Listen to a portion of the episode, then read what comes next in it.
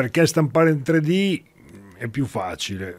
Perché il sapere è digitalizzato, quindi tutte le informazioni per dar forma alle cose sono digitalizzate e quindi possono essere scambiate. Quindi tu puoi migliorare il mio sapere e quindi migliorare gli oggetti. Quindi è un'evoluzione collettiva, questa qui è forse la cosa principale. Al dente, come la cottura della pasta, che per noi italiani è sinonimo di perfezione. Qui, con ospiti di eccellenza, parliamo d'Italia nelle sue espressioni migliori. È pronto! Al dente, l'Italia a regola d'arte. Nuova puntata di Al Dente, oggi è un piacere aprire le porte del nostro ristorante a Massimo Moretti, intanto ben arrivato. Grazie. Fondatore di WASP, azienda leader nel settore della stampa 3D che progetta, produce ed effettua la vendita di stampanti 3D interamente made in Italy. Ho detto bene? Hai detto bene. Allora, partirei subito dalla- dall'acronimo di WASP, quindi WASP, che sta per World Advanced Saving Project. Giusto? Giusto, giusto. Guarda, in realtà era stato prima è nato il simbolo che era una, vespe- una vespetta, eh, vasaia, poi dopo WASP e poi dopo abbiamo appiccicato al simbolo e al nome un po' tutto quello che ci veniva in mente, è venuto fuori questo nome e che ci faceva tanto ridere perché ti devi immaginare eh, sette neo- neolaureati al tavolo con un artigiano di una certa esperienza. In che anno? Così lo diciamo subito. Era nel 2010. 2010. E quindi che dicono, dai, allora adesso facciamo una stampante 3D per fare le case, come fanno le vespe vasaie, quindi ci chiamiamo WASP, cosa vuol dire?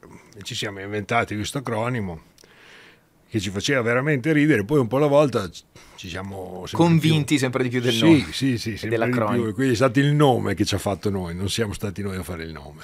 E invece, insomma, me ne stavi già parlando in fuori onda, ma è sicuramente un concetto bellissimo che, insomma, con cui vorrei partire in questa, in questa nuova puntata. La Vespa Vasaia, cioè il concetto che ti ha portato, e poi adesso ci racconti, vi ha portato a fondare eh, un'azienda del genere.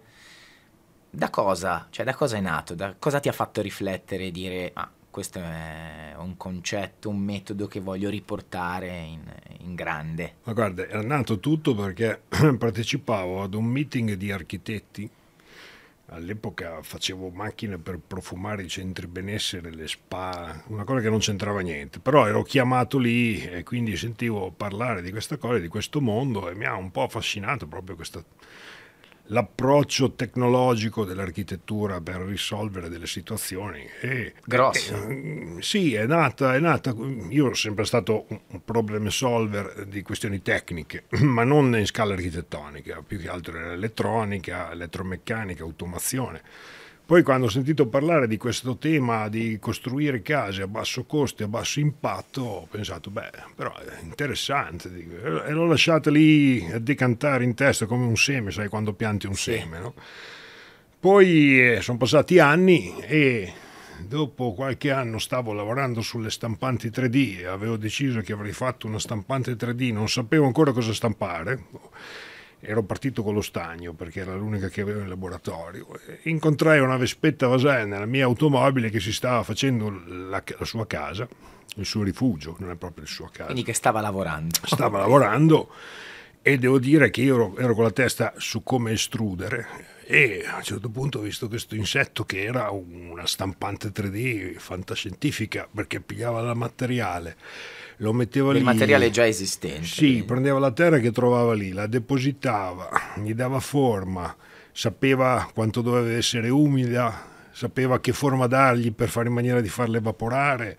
E io dicevo, ma quante informazioni ha questo insetto, ma dove le avrà scritte? Poi a un certo punto si è accesa la lampadina e ho detto, wow, ma questo qui sta facendo la casa, ma la terra è ovunque nel mondo, quindi se facciamo le case di terra come la Vespa Vasaia, possiamo dare una casa ad ogni uomo, come diritto di nascita. Così, sai, quelle, quelle, quelle Certo. idee così che, che dici che bello. E poi la cosa è rimasta nella testa. La fin... prima persona a cui hai raccontato questa cosa, questa fonte di ispirazione, insomma, ah, quei, quei, ragazzi. Ah, dopo, okay, dopo, dopo, qualche anno, uh, no, un, un annetto, mia figlia che faceva design e i suoi compagni di classe vengono da me che volevano fare uno stampante 3D che io avevo già fatto, era appena nato il mondo dell'open source e del rap rap, le prime stampanti 3D che si autoreplicava, no? che veniva dall'Inghilterra, un'università inglese che aveva reso pubblico il software per fare il firmware, per fare la gestione delle, dei motori. Quindi questi ragazzi sono venuti da me che volevano fare una stampante 3D, avevano messo assieme, accrocchiato i loro pezzi per fare questa stampante e io ho pensato, beh, perfetto, sette giovani, io ho una grossa esperienza, quindi ho detto cambiamo mira, ognuno di voi potrà avere una stampante, però noi facciamo una stampante per fare le case, mi date una mano, quindi io finanzio una stampante per ognuno di voi, però voi mi aiutate a fare questo progetto. Ecco.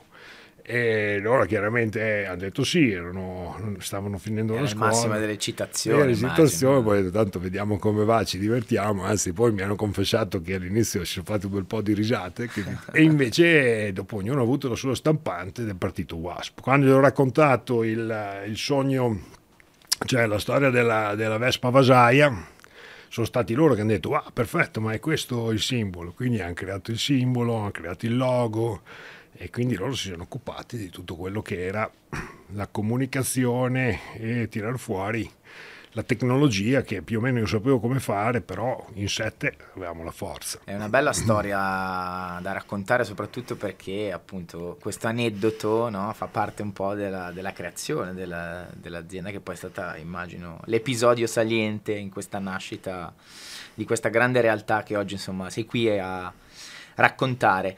Per chi non ne sa nulla, facciamo così, visto che il nostro pubblico è, è ampio, che cosa si intende con stampa 3D? Dai, facciamo un po' di. Mm, ma guarda, è abbastanza semplice, eh, perché chiarezza. tu depositi un materiale in una posizione definita da un computer, da un, tre, da un disegno 3D. Quindi eh, metti il materiale giusto nella posizione giusta. Puoi farci cos'è? Tutto quello che ci circonda è materiale con una posizione, no? il vetro, il pane, tutto, la casa, solo che di solito eh, è fatta con le mani. In questo caso invece lo fa una macchina e quindi questo stravolge. Poi se lo unisci questo aspetto alla, al concetto del, di internet, cioè le informazioni che viaggiano, perché poi le cose non hanno potere in sé, il potere quando si connettono diventano potenti, perché se non ci fosse stato internet probabilmente la stampa 3D non avrebbe avuto questo interesse. Quindi tu hai una macchina e io ti mando le informazioni per creare delle cose. E quindi in un'epoca dell'informazione, dar forma all'informazione, le due cose si elevano a potenza. Ecco, quindi noi abbiamo delle macchine. Dar forma all'informazione è molto bello secondo me, come, sì, sì. come concetto, come frase. Oppure si usa anche sì. informare la materia informare la materia. Eh, è bello quello che chiama. Perché inserisci l'informazione nella materia. Quindi yeah. tu eh, un pezzo di terra è un pezzo di terra. Un pezzo di terra, se la informi, diventa una casa. E quindi il mio sapere trasforma un materiale umile, eh, in, apparentemente inutile, in un materiale che ha un servizio. E questa cosa la puoi vedere anche fa finta i rifiuti, la plastica. No? Prendi una plastica che ha un rifiuto, gli cambi la forma e diventa una risorsa. Qualcosa di utile. Una delle frasi che mi ha colpito, insomma, andando un po' anche a studiare l'azienda in generale, anche la, la, tua figura prima di sederti qui e aprire i microfoni di Aldente, è tu puoi fare tutto quello che vuoi con quello che hai, che è un po' il concetto no? che, che, stiamo dicendo e fa parte un po' della tua filosofia, della filosofia di WASP. Sì, la stampante 3D, il mondo dei maker hanno questo approccio, cioè ti guardi attorno e cerchi di fare con quello che hai. e magari non trovi la soluzione ideale, ma trovi una soluzione che si avvicina. Mentre l'approccio di rimandare il fare a poi, quando avrò le risorse, quando avrò, è un altro tipo di approccio. Quindi l'approccio che piace al maker è fare quello che può adesso con quello certo. che ha.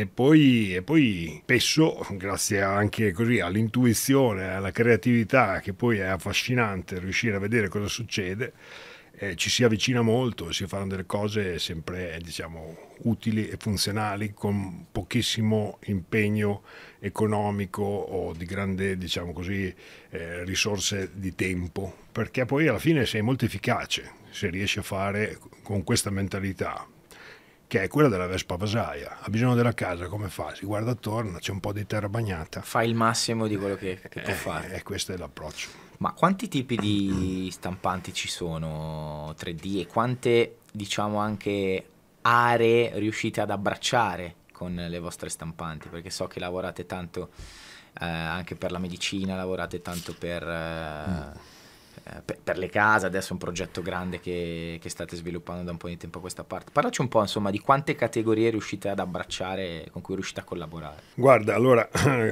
dar forma alla, all'informazione eh, dip- dipende dal materiale, quindi ogni materiale ha bisogno di strumenti per essere informato. Quindi tipicamente ci sono dei materiali che cambiano forma partendo dall'utilizzo di luce, quindi eh, grazie a eh, luce ad alta frequenza, ultravioletti, fai in qualche maniera sintetizzare delle resine e ottieni degli oggetti proiettando delle immagini sulla resina. Quello è tutto il mondo della, eh, chiamiamola così, DLP-SLA. Poi c'è, e noi qualcosa abbiamo fatto, però l'abbiamo abbandonato anche se lo stiamo un po' riprendendo poi c'è tutto il mondo della eh, fondere con un laser, quindi il laser fonde una, una polvere di metallo e quindi la connette e eh, crei degli oggetti. E questo è un altro mondo ancora. Noi siamo nel mondo della fusione di materiali plastici, come partenza, diciamo così. Quindi hai un ugello, estrudi un materiale mh, polimero, plastico e da lì ce n'è eh, tutte tantissime famiglie. Puoi arrivare dai, dai polimeri tecnici che fondono a 500 gradi per fare oggetti che si usano nello spaziale, nell'automotive, oppure puoi fare dei materiali più semplici o materiali riciclati. E noi ci siamo spostati sempre di più sui, sulle eh, cose grandi e sui materiali riciclati, perché ci sembra che sia più di servizio, cioè ci sono veramente tonnellate eh, di plastica che eh, essere, possono essere riciclate con nuove forme. E quindi noi ci siamo specializzati a fare degli estrusori che estrudono in grandi dimensioni per fare sedie, tavoli, scenografie. Sposate eh, appieno la, il tema della sostenibilità, no? che oggi è... Sì, perché eh, dipende proprio dalla tecnologia, che intenzione hai di applicarla. È chiaro che potresti andare in tutte le direzioni, devi sceglierne qualcuna, puoi andare nella tecnologia proprio tecnica, molto piccola, molto precisa, puoi andare in tutte le direzioni. Noi tendiamo a prendere soluzioni che danno servizi, ecco, quindi non so, eh, medicale, eh, oppure ci siamo spostati invece con forza sullo stampare la terra, perché non solo ci interessa stampare le case, ma stampare anche l'argilla, stampare la ceramica, stampare la porcellana. Che per molti magari adesso che sono, si approcciano grazie anche a questo podcast per la prima volta a questo mondo settore, no? anche da dire, almeno per me e per te magari è una cosa scontata, stampare la terra, l'argilla, cioè comunque è una, è una cosa comunque forte, anche solo da immaginare. Pensare invece che voi lo, lo fate... Ma se ci pensi... È wow la nostra evoluzione, se ci pensi, nasce da lì. Eh.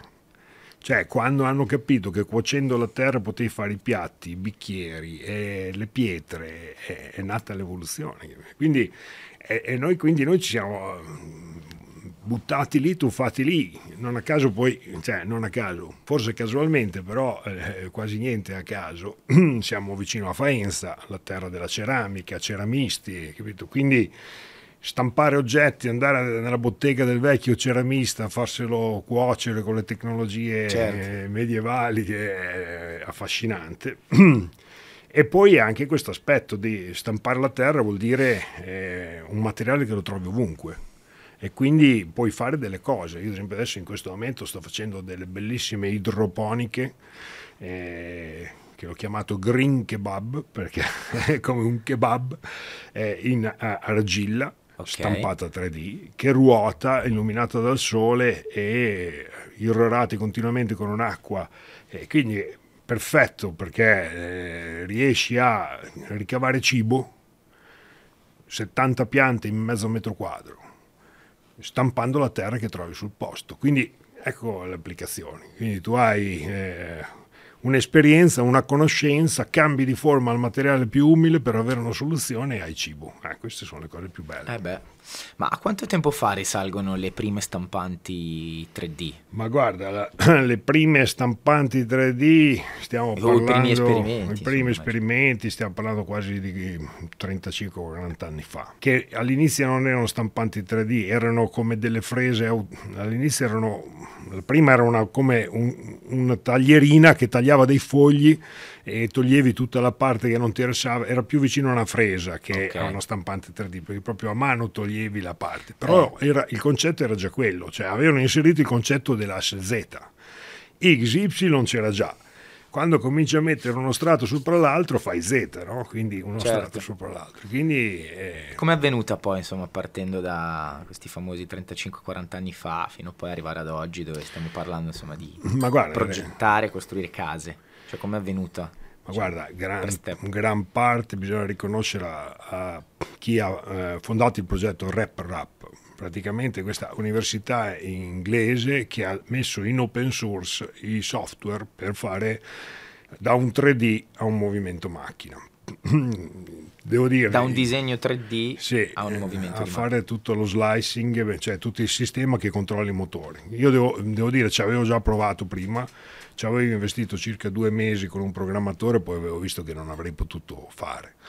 Perché all'inizio la stampa 3D era veramente monopolio di grossi gruppi che avevano il potere di sviluppare questi software. Quando è arrivata invece questi due professori inglesi che hanno messo in open source, c'erano già sotto una marea di smanettoni come me che avevano già pensato che potevano fare la stampante 3D, ci mancava solo quel software e quando è nato quello si è, connetto, si è, connesso il mondo di Arduino e dell'open source, è, è, scoppiato veramente una febbre mondiale. Adesso se ne sente quasi parlare di meno, ma all'epoca era una cosa continua da tutte le parti, fiere, smanettoni, maker. Diamo una definizione di smanettone, visto che è uno dei termini sì, che ti ho sentito utilizzare spesso anche, anche in fuori onda. Vai, definizione di smanettone, giusto? Per... Smanettone è quello che usa le mani subito, che vuole fare capito? Che vuole, ci mette alla testa. Che è curioso. Eh. Sì, tocca, vuole toccare, vuole fare. Il piacere de, del fare le cose in prima persona. Ecco, lo smanettone magari spende di più a farsi l'amplificatore lui che a comprarlo già fatto, però se l'è fatto. Però ha quella soddisfazione. sì, quella roba lì è è una passione. Qual è stata invece la tua, la tua formazione? Cioè, da, va bene, sei nato magari con questa voglia di essere smanettone, però mm. qual è stata la tua, la tua formazione? Come sei arrivato poi a fare quello che fai oggi? Guarda, io sono un perito elettronico, ho lavorato un po' in fabbrica e ho capito che non era per me e allora mi sono messo a fare veramente l'inventore. E devo dire che un po' con, con degli sguardi interrogativi di chi mi stava attorno però classico sono, di chi poi secondo me ha successo è quello di buttarsi in tutt'altro, tutt'altro mondo magari ma guardi, avevo, avevo poche eh, esigenze, no? quindi da mangiare bene o male ce l'avevo, vivevo lì in una situazione tranquilla, quindi eh, ho cominciato a fare quello che mi interessava fare, quindi qualsiasi progetto mi interessasse fare io lo facevo e provavo a venderlo, quindi lo facevo, lo caricavo in macchina e andavo, andavo nelle fiere a venderlo. Eh, ho fatto diverse invenzioni interessanti, capito? Però, vai, vai Tipo? No, Anche delle prime, se, se, ti va di raccontare. Ma guarda, se vuoi ti racconto, eh, ti racconto solo un successo. No? Sì. Che facevo l'elettricista, quando non riuscivo a far quadrare il bilancio facevo l'elettricista, perché quello lo sapevo fare, capito? Allora stavo facendo un impianto elettrico e facevo l'allineamento dei fori dei tasselli per montare l'impianto elettrico e quindi erano appena nati i primi puntatori laser, quindi io la tecnologia nuova l'ho sempre avuta per primo, quindi okay. appena ne ho visto uno, compra subito il puntatore laser che adesso hai, hai investito dall'inizio. Ah, adesso li vedi come a 2 euro, ma all'epoca era fantascientifico, un puntino lo vedevi 50 metri, cioè era fantascienza. Quindi ho montato il puntatore su una livella e ho fatto un allineatore, quindi la livella laser, lo dico ufficialmente, l'ho inventata io. Oh. Poi dopo sono, non lo so francamente, io quando l'ho fatta non, non ce l'aveva nessuno. Nessuno. E ho cominciato a vendere le livelle laser a 250.000 lire l'una e ne ho venduti 7500. Te immaginati uno che non riusciva a quadrare il bilancio in un anno un miliardo di lire, capito, così fatte nel garage. No?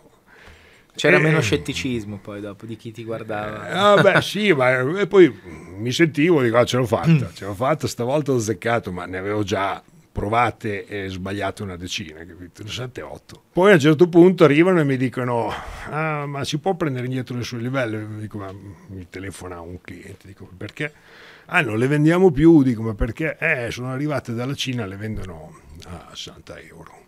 E quindi è stato veramente una male, capito? Perché quando ti monti la testa credi di avercela fatta, poi dopo cadi per terra, fa male.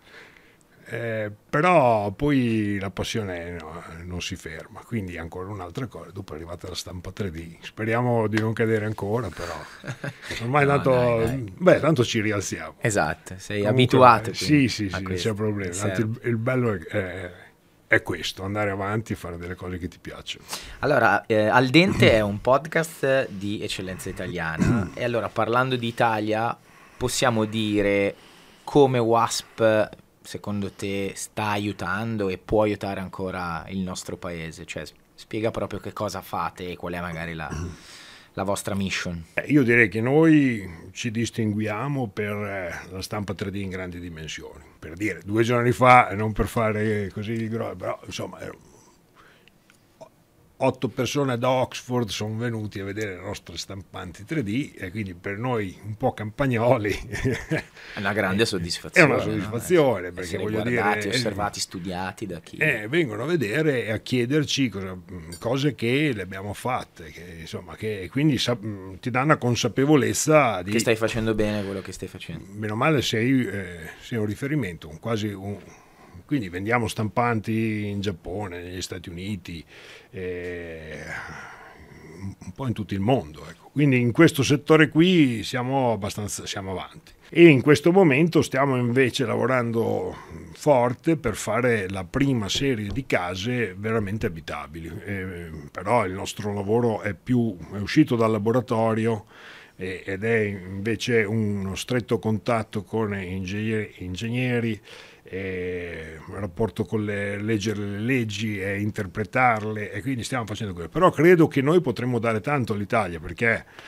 perché è una nuova edilizia, è un'edilizia eh, che può essere eh, di, di basso impatto, è un'edilizia che può essere esportata nel mondo e quindi credo che noi potremo dare veramente tanto perché siamo sicuramente i primi in questo momento gli unici in Italia ma in Europa fra i primi.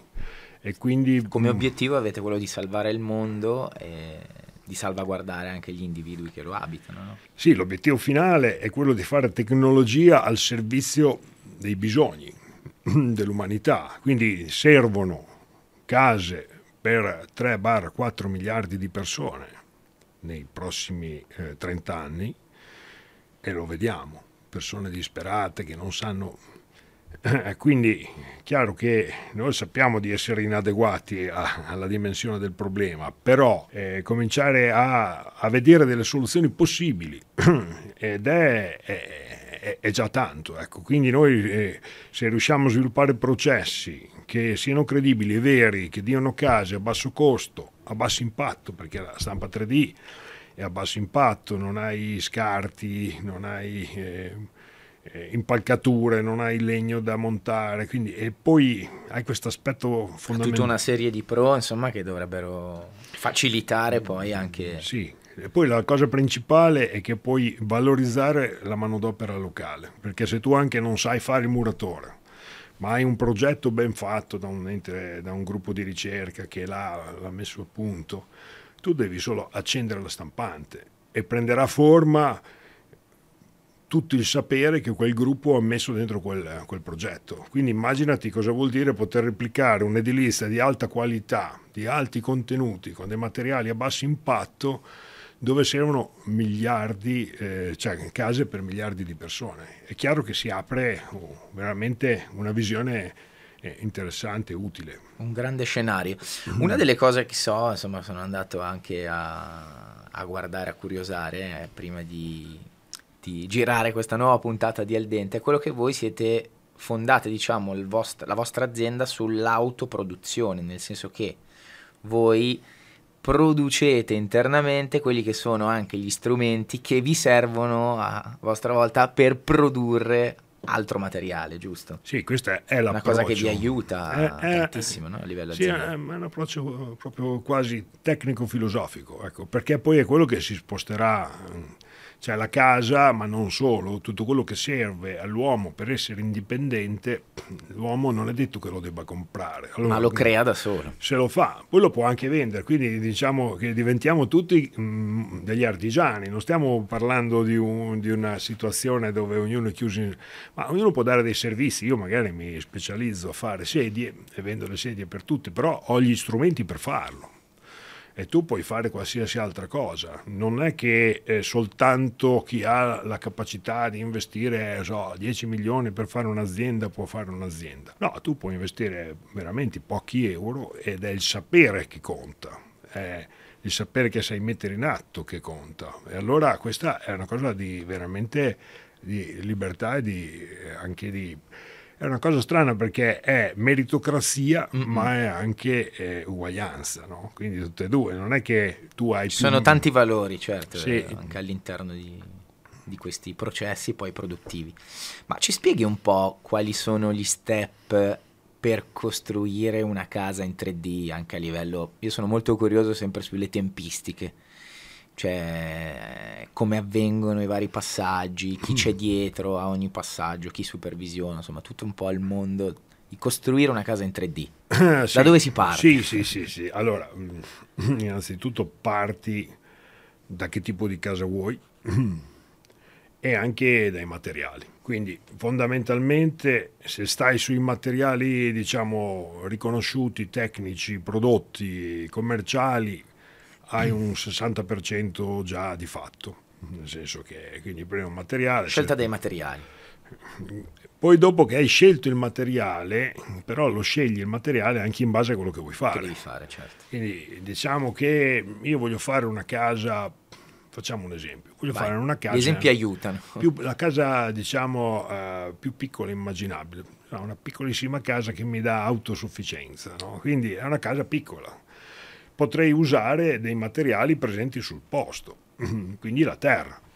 No? Però solo terra non basta, eh, ci metto dentro un po' di fibra, perché è una terra caricata a fibra eh, più robusta. Ecco, eh. E quindi la prima cosa è prendere il materiale e provarlo.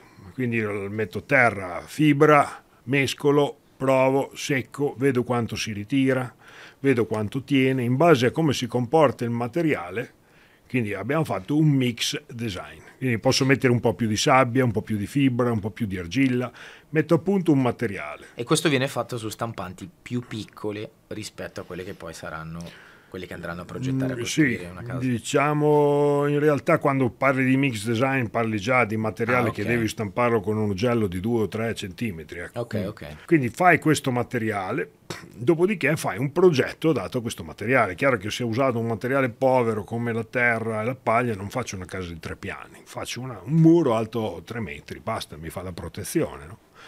Ecco che disegno il muro. Poi dove, qua, com'è questo muro? Dipende eh, quanto è caldo, quanto è freddo, quant'è eh, l'escursione termica di quel luogo. Quindi diciamo che voglio una classe A4, il muro lo faccio 60 cm.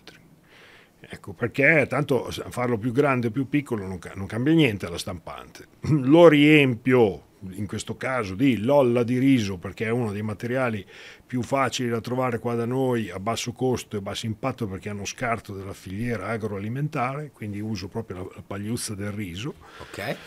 E ho un coibentante, poi ci faccio sopra un tetto, in questo caso posso farlo di legno, e ho fatto una casa. E quanto è passato in tutto questo? Di, allora, se ho usato la terra, devo aspettare che la terra si secchi. Quindi diciamo che è una terra, eh, calcolando che eh, funziona per evaporazione, non è cemento, perché se io uso un cemento posso fare una casa al giorno, ma se uso una terra devo aspettare al massimo 50 cm al giorno, perché sennò poi eh, collassa. Ecco, quindi 50 cm al giorno, una settimana più o meno una casetta la tiri su anche di terra. Ecco, quindi, di che dimensioni stiamo parlando? Hai detto piccolina, però per darci poi dei. Ma guarda, noi abbiamo, noi abbiamo, progettato una stampante perché anche lì dipende dal tipo di stampante. Sì. Noi abbiamo fatto una stampante facile da portare. Io ho comprato il pick up adesso perché voglio portare in giro la stampante col pick up. Ah. perché deve essere una stampante che la metti su una, un mezzo di trasporto vai ovunque e lì costruisci la casa. Perché se poi fai una stampante che per montarla ci vuole un tir con eh, la gru e tutto quanto, è un altro concetto. Magari fai i palazzi. Io invece penso più a una casa da fare a basso costo e basso impatto in giro per il mondo.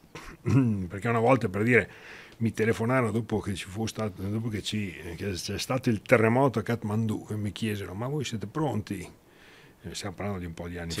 fa, perché noi non sappiamo come fare a portare i materiali, cioè ci sono dei luoghi che per raggiungerli ci metti 10 ore a fare 10 km, cioè su in mezzo ai monti. Insomma.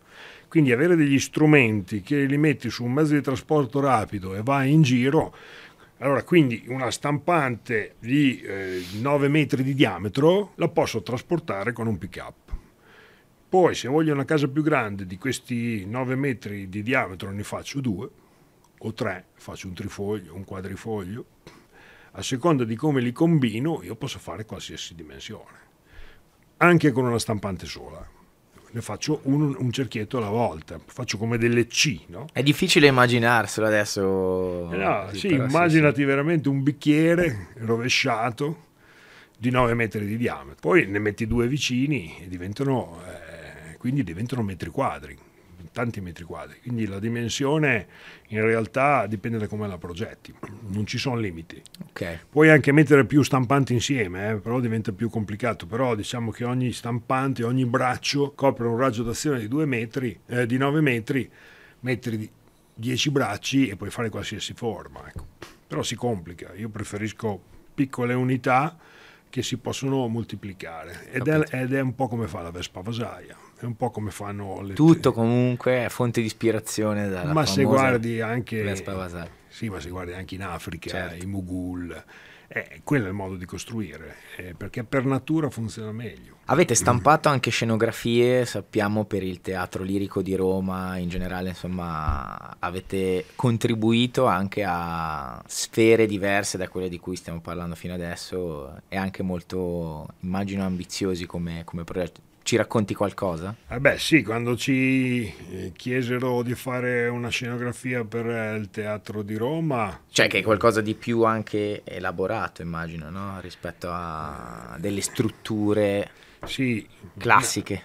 Anche perché qui i tempi hanno un peso, cioè quando l'abbiamo fatto era veramente le prime stampanti grandi. Quanti quando... anni fa? Circa cosa sono, 6 o 7 anni. Quindi è una cosa mm, veramente, era veramente un'avanguardia estrema non sapevamo se potevamo farlo. Ecco, quindi tutte queste cose qui sono quasi tutte vengono così, che non sai se puoi farlo. Ecco. Perché era una prima mm. volta.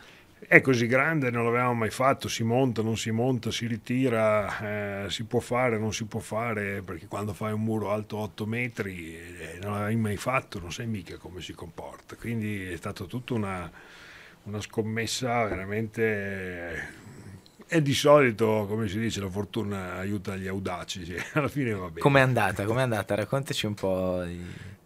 Beh, è stato bello, poi anche per tutto il gruppo che siamo andati all'opera, tutti quanti eh, vestiti iperclassici in prima parte. In rappresentanza. In, in rappresentanza del nostro gruppo, tutti quanti in prima fila. Perché devi sempre immaginarti che adesso, diciamo, magari da fuori siamo anche percepiti come un'azienda strutturata però poi dentro siamo persone che hanno bisogno di conferme, hanno bisogno di sapere che stanno facendo bene, delle volte, sai, dentro ci sono sempre questi dubbi, ma... Beh, il fatto che siete qui ad Aldente in un podcast di eccellenza italiana è un'altra piccola conferma che vi aggiungiamo. Sì, eh, in effetti sono venuto perché ho capito che state facendo un bel lavoro. Adesso stiamo parlando di teatro, no? Ma sto mm. pensando invece ci sono delle aree al di là dell'edilizia, che fanno capire con degli esempi eh, le potenzialità insomma, delle stampanti 3D. Perché dobbiamo stampare in 3D? Ah, guarda, questa è una domanda veramente eh. grande, come dire, come si possono fare le cose.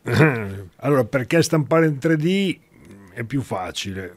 Perché il sapere è digitalizzato, quindi tutte le informazioni per dar forma alle cose sono digitalizzate quindi possono essere scambiate. Quindi tu puoi migliorare il mio sapere e quindi migliorare gli oggetti. Quindi è un'evoluzione collettiva, questa qui è forse la cosa principale. Le applicazioni sono trasversali, tu puoi andare dal medicale perché puoi fare delle ortesi. Noi abbiamo fatto tanto lavoro su ortesi, che sono le cose più semplici, quindi supporti esterni al corpo. Abbiamo fatto anche tante cose sulle protesi, quindi cose impiantabili nel corpo. E tuttora e, sviluppate queste? Sì, lavoriamo con degli ospedali e con dei, dei chirurghi. Più che altro ci, ci, pongono dei temi e noi troviamo delle soluzioni. Ecco, quindi è, è, uno scambio. Quindi mettiamo il nostro sapere al servizio di. E poi si possono applicare in tantissimi modi. Ecco, quindi mi viene in mente una bella applicazione che abbiamo fatto con William Dall'Olio, un neurochirurgo molto bravo che doveva fare delle protesi impiantabili, ma non si poteva trovare un materiale stampabile impiantabile. Allora lui aveva invece uno cemento osseo e noi abbiamo pensato assieme, invece di stampare il pezzo, abbiamo stampato conten- uno stampo dove iniettare il cemento osseo, quindi un contenitore dove iniettando il cemento osseo ottenevi il pezzo che ti serviva. Allora, queste sono quelle cose che metti un chirurgo, un neurochirurgo vicino a un esperto di stampa 3D e trovi delle soluzioni. Trovi la soluzione. E quindi la stampa 3D veramente è trasversale. Ultimamente si sente parlare del cibo, visto che siamo in questo contesto. Ci Io sta. lo ritengo uno dei temi più interessanti, perché il cibo, se guardi anche le forme che abbiamo qui, eh, la forma influenza il sapore strettamente, cioè, se tu prendi una cosa che è troppo densa non è buona, cioè, non puoi prendere quindi lo spaghetto invece che il maccherone. Immaginati quindi di applicare questa cosa con dei cibi che possono essere interessanti, magari non buoni perché non hanno la forma giusta. Facci degli esempi perché siamo assolutamente curiosi, credo di parlare a nome di chi sta ascoltando, guardando questo podcast, sul cibo in particolar modo. Ma guarda, io adesso ho, ho, ho nella testa dei cibi con basso contenuto di sofferenza.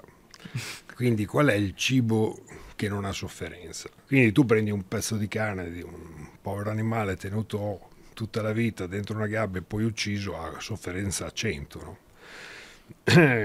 Prendi del cibo di un animale che invece magari è vissuto in campagna, poi lo uccidi, va bene, ha sofferto, però è un po' meglio di quell'altro. Okay. Quindi fra i due preferirei il secondo cibo al primo. Però io potrei anche trovare dei materiali e dargli una forma buona, prendendo dei materiali, ad esempio c'è il muscolo di grano, tutti quanti... I, tutti quanti i ricavati adesso che si trovano nei, nei negozi di biologico o di eh, vegano, che però non sono tanto buoni, non sono adatti, però se io gli do una forma giusta, accattivanti, con la giù, può essere molto più buono. Quindi io potrei progettare anche una bistecca per te, so quali sono eh, le componenti che ti servono più proteine vegetali di un altro tipo e ti faccio una bistecca progettata per te. Devo ammettere che su questo argomento io prendo un po' le distanze, però mi potrai convincere. Eh, comincio a pensarci perché non è detto che sia eh, una bistecca, chiamala come vuoi. È un cibo progettato per te, fatto per te. E, e devi selezionare quali sono le paste dei materiali nelle forme giuste. Non vuole fare concorrenza, però quel cibo è free sofference. Quindi io penso che molte basso contenuto di sofferenza. Di sofferenza. Sì. E parlando invece di concorrenza, adesso non so, eh, la stampa 3D mi viene da pensare a me, va un po' in conflitto con uh, il mondo dell'artigianato? Ma guarda, questo è un tema veramente sentito, in tanti se lo chiedono, ma è anche un tema un po' superato, se pensi. Il motore a vapore andava in conflitto con chi lavorava tirando.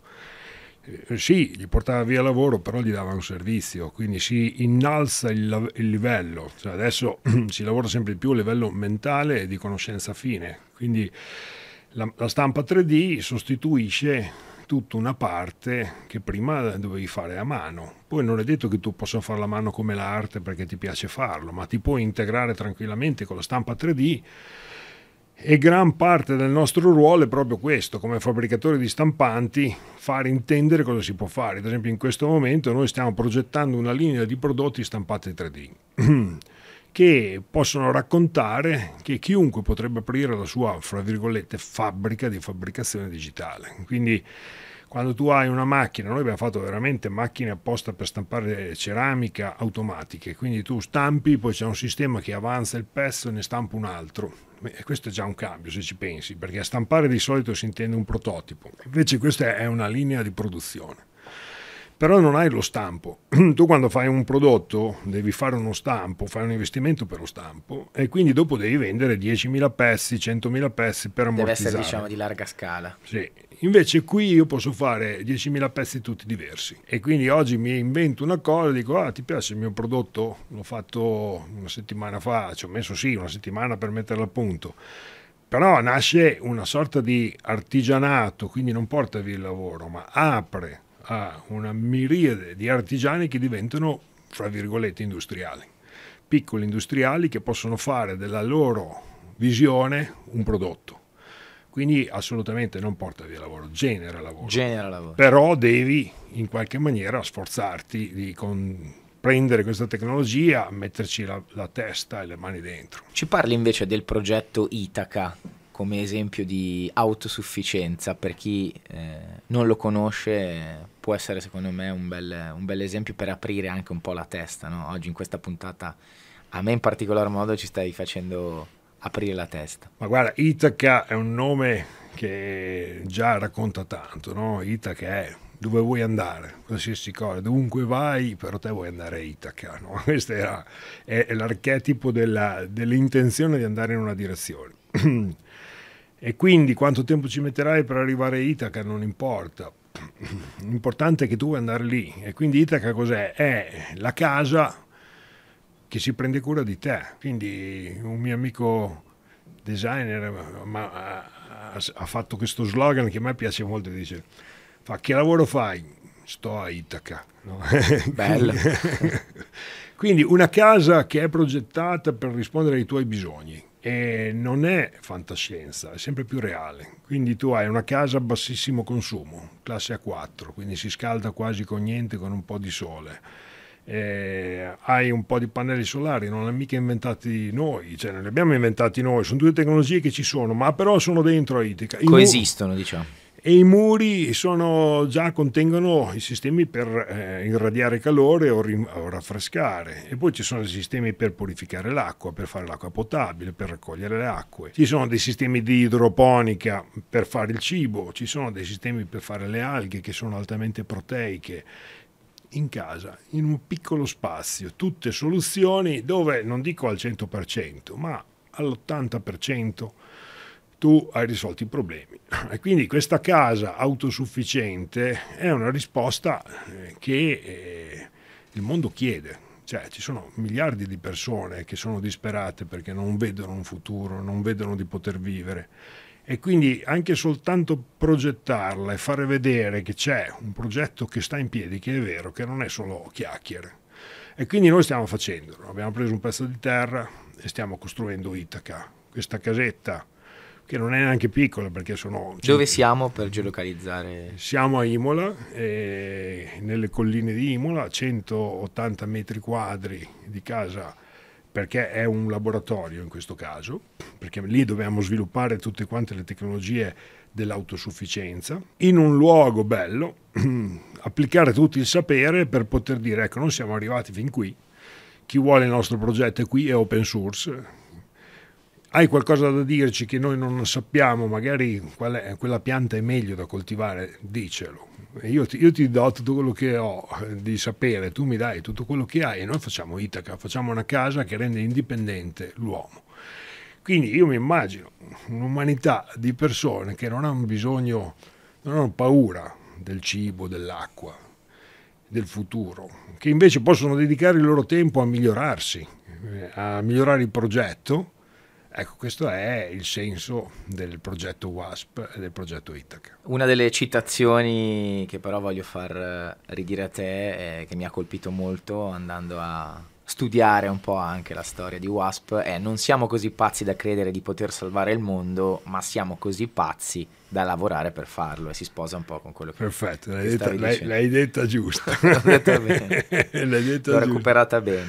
Sì, no, perché è, è facile, sai perché eh, ci, mm, tutti quanti dopo all'inizio, quando avevamo detto WASP, un po' eh, si rischiava di essere... Chi pensate di essere? Esatto, presi un po' siete, siete gonfi no? di orgoglio. e poi anche c'era anche l'altro aspetto in realtà in questa, in questa sistemazione, in questa situazione, il, eh, il rischio di deprimersi, perché dici non ce la faccio mica, è troppo grande per me. Certo allora, avete... a quel punto però ti dico, io una volta incontrai una frase di Meister Eckhart, che era un, eh, un filosofo tedesco, che diceva di fronte a Dio, quello che hai fatto e quello che avresti voluto fare hanno lo stesso valore.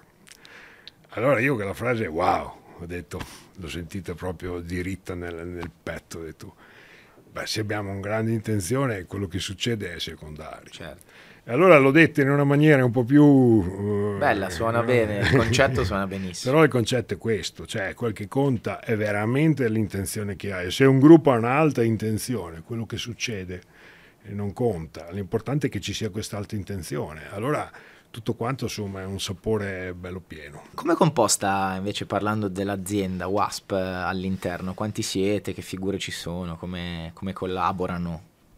Tra di loro? Sì, allora mh, mm, c'è una parte di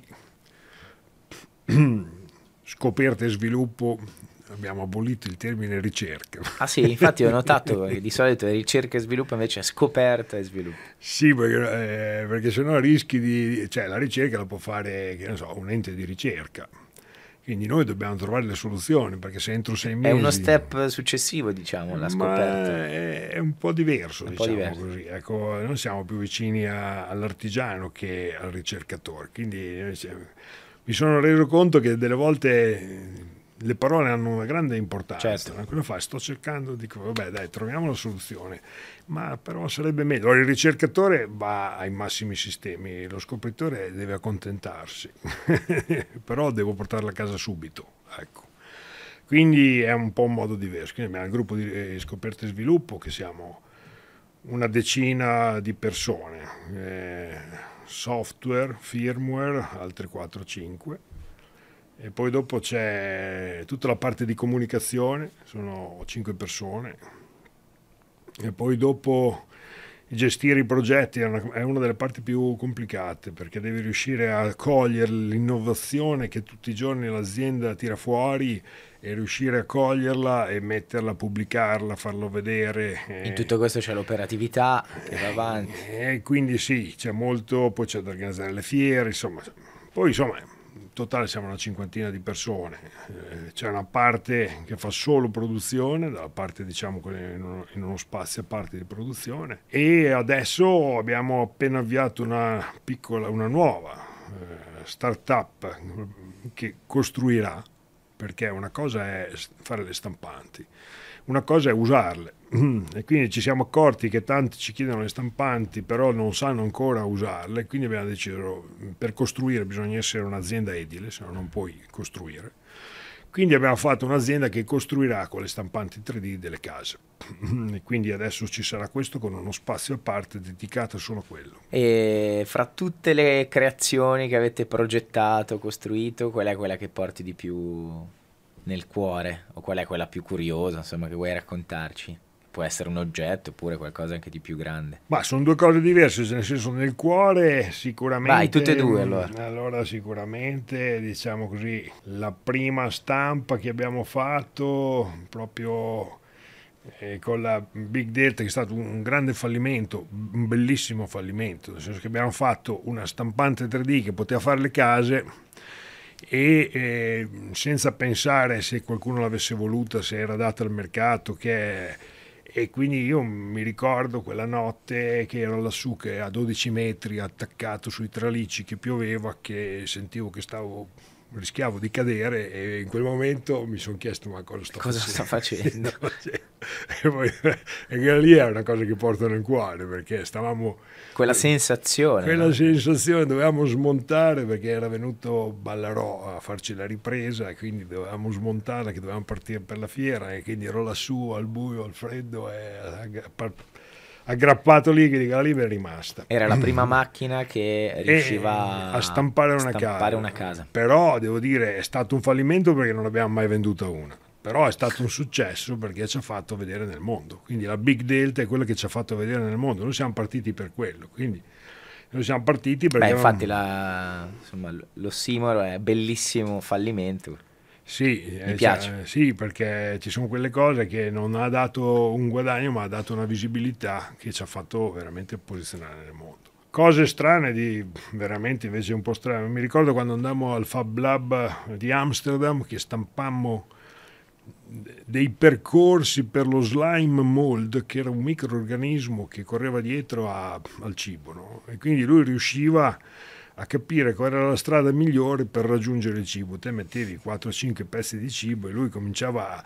e lo stanno calco- ehm, cercando di valutare con i computer perché non riesci a essere così efficiente come lo slime mold, perché se tu metti tantissime variabili impazzisce eh, un sistema computerizzato. Quindi questo qui è un computer organico, quindi noi avevamo stampato eh, delle forme di cibo con la stampante per vedere il fungo come si comportava per poter poi tirare giù degli algoritmi, quindi era bellissimo. E analizzare. sì, questa è una cosa strana, divertente. E invece sappiamo di una creazione eh, a Dubai, in una spiaggia a Dubai, di un, eh, un concept store eh, per un brand famoso.